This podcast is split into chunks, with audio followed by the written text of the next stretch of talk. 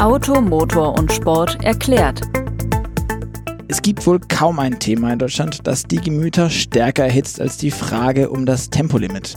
Gerade für viele E-Autofahrer stellt sich die Frage aber eigentlich nicht. Schließlich stellen die meisten von ihnen relativ schnell fest, dass der Einfluss von hohem und vor allem von sehr hohem Tempo riesig ist auf die Reichweite. Sie sinkt und das teils drastisch, was im Zweifel zu vielen Ladestops führt, die dann die Reisezeit wieder noch weiter verlängern. Aber welches Tempo ist denn eigentlich jetzt nun das richtige für das E-Auto auf der Autobahn? Und wovon hängt es eigentlich ab? Um genau das zu klären, hat sich mein Kollege Dirk Gulde zu einer großen Testfahrt aufgemacht mit sechs E-Autos, um herauszufinden, wo denn genau dieser Sweet Spot der Reisegeschwindigkeit für E-Autos ist. Deswegen, hallo Dirk, schön, dass du da bist und dir Zeit genommen hast, um uns genau das zu erklären und mal zu beantworten, was denn die Ergebnisse deines Tests waren. Aber zuallererst würde mich interessieren, gibt es denn überhaupt was? Kannst du was geben wie so ein Sweet Spot für ein E-Auto? Man sieht ja viele E-Autofahrer ganz rechts auf der Autobahn mit 100, 120 und deswegen hält sich ja auch standhaft das Vorurteil, dass E-Autofahren immer Schleichen bedeutet. Also so eine Universalantwort, die für alle E-Autos gilt, die konnten wir tatsächlich nicht rauskriegen oder nicht finden auf dieser Fahrt. Es gibt natürlich schon die Tendenz, dass langsames Fahren unterm Strich sich auf die Gesamtreisezeit positiv auswirkt. Aber da hatten wir auch ein paar Ausnahmen. Autos, bei denen es nichts ausgemacht hat, mal ein bisschen schneller zu fahren, weil die eben sehr schnell nachgeladen haben. Das ist einer der wesentlichen Faktoren, die wir herausgefunden haben. Genau, und eines der wesentlichen Elemente ist ja auch die Aerodynamik. Aber ich habe gerade schon gesagt, sechs Autos waren es, mit denen du unterwegs warst und den Kollegen. Kannst du mal sagen, was waren das für Autos? Wo war denn das Ziel, die Entfernung? Wie schnell wart ihr denn da unterwegs auch, um das rauszufinden? Und vielleicht auch was zu den Akkugrößen der Ladegeschwindigkeit, damit man sich auch ein Bild machen kann, was sind denn das genau für Autos? Ja, genau. Also es waren sechs Autos aus ganz unterschiedlichen Fahrzeugklassen. Wir haben das bewusst mit einer sehr großen Bandbreite an Autos gemacht. Da war zum einen Opel Corsa dabei, der Opel Corsa E sozusagen als Vertreter der Kleinwagen oder Kompakten. Dann hatten wir einen großen SUV dabei, den BMW iX, den neuen, den X-Drive 50, um genau zu sein.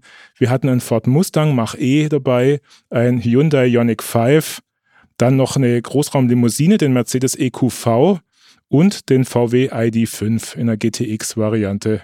Mhm. Und wie ging es denn so mit den Akkugrößen und den Ladegeschwindigkeiten? Die haben ja auch so gewisse Standards letztendlich.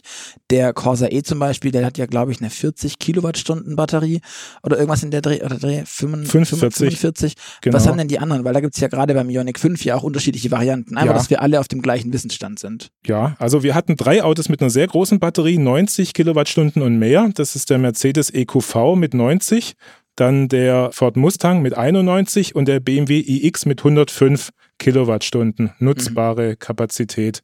Und drunter waren noch, also den Corsa haben wir schon erwähnt mit seinen 45, das war der kleinste.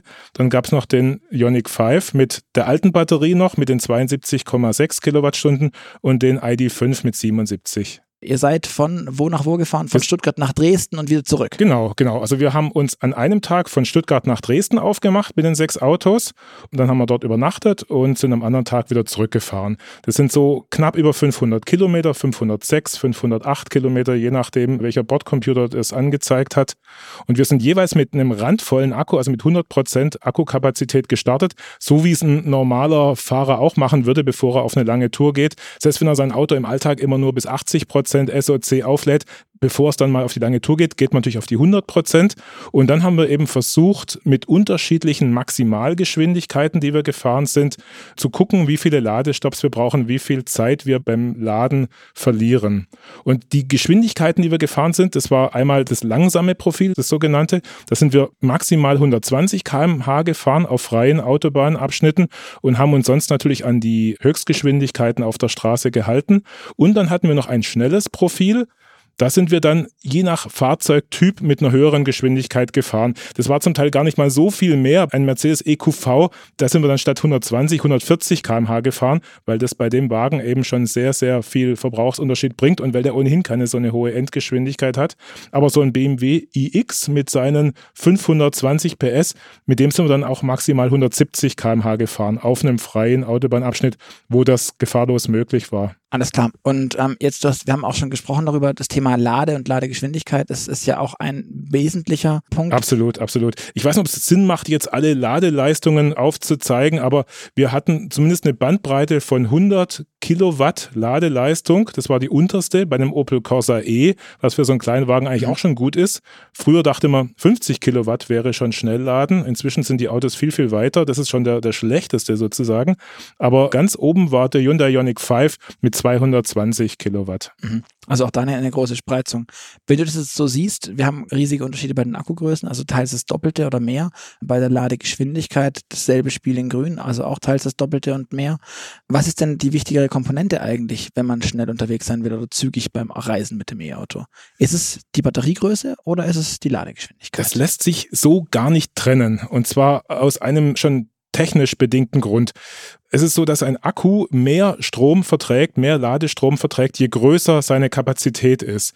Allein weil ein großer Akku aus mehr Einzelzellen besteht wie ein kleiner Akku. Und wenn eine Zelle, sagen wir mal, ein Ampere Ladeleistung verträgt, nur um jetzt mal irgendeinen Wert zu nennen, dann vertragen zwei Zellen zwei Ampere. Sprich, aus je mehr Einzelzellen der Akku besteht, desto mehr Strom kann er auch aufnehmen.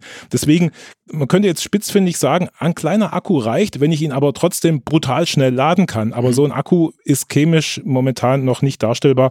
Und deswegen gibt es immer einen Zusammenhang zwischen Ladegeschwindigkeit und Akkugröße. Genau, das ist ja dann auch unter anderem das Thema C-Rate. Das werden wir auch in einem der nächsten Podcasts auf jeden Fall noch beackern. Das habt ihr euch ja gewünscht, dass wir das Thema C-Rate und Ladegeschwindigkeit nochmal genauer auseinandernehmen. Okay, wir können es also nicht festmachen, dass das eine oder das andere der Weisheit letzter Schluss ist. Aber dann, was waren denn deine Ergebnisse? Welches Auto hat jetzt am besten abgeschnitten? Also am Ende ging es ja euch ja darum, wie schaffe ich meine zweimal 506 Kilometer oder wie viel es sind? Mit welchem Auto komme ich die denn am schnellsten von A nach B und wieder zurück? Ja, ja. Also wir haben es geschafft, mit dem BMW iX von Stuttgart nach Dresden ohne Ladeunterbrechung zu kommen. Die 500 Kilometer hat er an einem Stück abgespult. Allerdings nur bei Tempo 120. Das wollte da, ich gerade fragen, wahrscheinlich nicht genau, bei Vollgas. Da war sein Verbrauch sehr gut. Da hat er 19,1 Kilowattstunden auf 100 Kilometer gebraucht. Und wenn ich über 100 Kilowattstunden drin habe und äh, unter 20 verbrauche, komme ich halt 500 Kilometer weit mit dem Auto. Als wir dann allerdings auf der Rückfahrt schneller gefahren sind mit 170 km/h, da hat es der BMW nicht mehr geschafft. Da mussten wir einmal zwischenladen, 16 Minuten. Und mhm. deswegen sind wir beim BMW eigentlich schon zur Erkenntnis gekommen, dass etwas langsameres Fahren unterm Strich die bessere Zeit mhm. bietet. Und wie ist es bei so kleineren Autos? Da sagt man ja, dass die tendenziell eher sparsamer sind. Und wie sieht es da aus? Also da ist ja aerodynamisch sind die ja deutlich im Vorteil, weil einfach die Stirnfläche beispielsweise kleiner ist. Wie war das denn beim Corsa beispielsweise? Ja. Wie viel hat der gebraucht? Also das war das Schöne, was wir gesehen haben an den Verbrauchswerten. Die Theorie, die wir immer in unseren Berichten auch schreiben oder worüber wir in den Podcasts zu sprechen, die haben sich in der Praxis wirklich sehr schön bestätigt. Der Corsa hatte mit Abstand den geringsten Verbrauch von 16 Kilowattstunden bei Tempo 120 aber dadurch, dass er eben so eine kleine Batterie nur hatte mit 45 Kilowattstunden, mussten wir trotzdem, obwohl wir langsam gefahren sind, schon zweimal laden auf der Hintour. Und auf der Rücktour wo wir dann schneller gefahren sind, nämlich 140 statt 120, da mussten wir sogar dreimal laden. Also der Corsa war der einzige, der auf dieser 500 Kilometer Tour dreimal an die Ladesäule musste. Mhm. Die meisten mussten einmal an die Ladesäule oder maximal zweimal. Okay. Und bei sowas wie einem ganz großen Auto dann? Also wir haben jetzt ja schon gesprochen über den EX, der auch relativ groß ist. Aber was ist denn mit dem EQV, mit so einem Van? Also wenn ich dann so einen neuen Sitze habe? Ja, der EQV war ein bisschen ein Spezialfall, kann man sagen, weil er hat eine relativ große Batterie, aber durch seine hohe Stirnfläche kommt man trotzdem, also trotz, dass man langsam fährt, nicht besonders weit, weil schon da verbraucht er über 25 Kilowattstunden auf 100 Kilometer, mhm. also bei Tempo 120. Der Corsa zum Vergleich 16, ich habe es vorhin schon mal gesagt, also fast 10 Kilowattstunden Unterschied. Und dadurch musste ich trotz der großen Batterie des EQVs einmal laden und wenn ich ein bisschen schneller gefahren bin, musste ich schon zweimal laden. Also ich bin dann statt 120 bin ich auf dem Rückweg 140 gefahren mit dem Auto und schon waren es zwei Ladeunterbrechungen. Mhm. Und dann kam bei ihm eben noch dazu, dass er nicht besonders schnell lädt. Also in der Ladeleistung ist er eher ein Kleinwagen mit seinen 110 Kilowatt Ladeleistung maximal. Deswegen bin ich mit dem EQV unterm Strich am längsten unterwegs gewesen. Okay. Und jetzt gab es ja auch Autos, die wirklich schnell luden, beispielsweise den Ioniq 5. Und da kann man ja annehmen, dass das einiges kompensiert, wenn der mit seinen bis zu 220 kW lädt. Wie hat sich denn das verhalten? Hat das schnelle Laden wirklich viel kompensieren können? Also gab es dann irgendwie nur noch einen Stop statt zwei oder irgendwie sowas in der Art? Der Ioniq 5 hat wirklich faszinierend schnell geladen, aber die Ladezeiten haben sich relativ deutlich auch unterschieden von Hin- und Rücktour. Also ich muss vielleicht erstmal dazu sagen, der Ioniq 5 hat sowohl langsam gefahren mit 120 als auch schnell gefahren mit 160 jeweils einen Ladestopp gebraucht. Mhm. Allerdings war die Ladeenergie, die er dabei aufnehmen musste, natürlich unterschiedlich. Als ich schneller gefahren bin, müsste mehr Reichweite nachgetankt werden. Und dadurch bin ich ein bisschen länger an der Ladesäule gestanden. Aber der Hyundai war trotzdem eines von den Autos, wo sich das schnelle Fahren unterm Strich ausgezahlt hat, da ich ohnehin diesen einen Stop gebraucht habe und der dann nur ein paar Minuten länger ausfallen mhm. musste. Mit dem höheren Tempo konnte ich das wieder unterm Strich reinfahren sozusagen. Kann man dann da quasi sagen, dass diese Ladestops, also weil die haben ja so gewisse Grundzeitkosten, wenn man so will, mit ich muss rausfahren auf die Raststätte oder wo auch immer ich laden will, ich muss dann da aussteigen, meine Ladekarte anhalten. Wenn ich Plug-in Charge habe, natürlich geht das von alleine ohne Ladekarte oder Auto-Charge oder etwas derartiges und kann direkt einstecken. Aber nichtsdestotrotz sind es ja immer drei Minuten mit Anstecken, Abstecken, die egal wie viel und egal wie schnell ich am Ende dann tatsächlich lade, ja immer anfallen und damit meine Bilanz ja auch kaputt machen. Ist es dann auch so, dass man eigentlich eher auch wenn man das auch für sich, für sein eigenes Auto ableiten will, wenn man jetzt keines der sechs Autos selber fährt, in Relation stellen muss mit, was habe ich denn für Grundzeitinvestitionen, ähm, wenn ich zum Laden überhaupt rausfahre? Ja, kann man schon sagen. Also gerade da ich, da ich, wie du gesagt hast, dass ich es ohnehin eine gewisse Zeit verliere bei der ganzen Nummer, ist so einer unserer Tipps gewesen, also wenn ich den einen Ladestopp nicht vermeiden kann, dann kann ich auch gleich ein bisschen schneller fahren und eben ein paar Minuten länger stehen. Aber wenn ich es schaffe, vielleicht mit meiner Akkuladung gerade so durchzukommen und nicht nochmal nachladen zu müssen, wie jetzt bei dem BMW iX, bei den vollen 500 Kilometer, das kann natürlich aber auch bei einer anderen Strecke weniger oder mehr sein, wenn ich es schaffe, nicht mehr laden zu müssen, dann ist es fast immer gut, einfach ein bisschen entspannter zu fahren und mir diesen zusätzlichen Ladestop einzusparen. Mhm. Und da kommt noch ein Faktor hinzu, den wir auf unserer Tour mit den vielen Autos erstaunlich häufig hatten, und zwar, dass die Ladesäulen nicht funktioniert haben oder dass sie den Ladevorgang nach ein paar Minuten abgebrochen haben und wir dann bei der Hotline anrufen mussten und sowas. Und wenn ich dann das ganze Thema ja, nicht planbare Zwischenfälle noch einrechne, dann wird es vielleicht sogar unterm Strich noch wichtiger, die Ladevorgänge möglichst gering zu halten.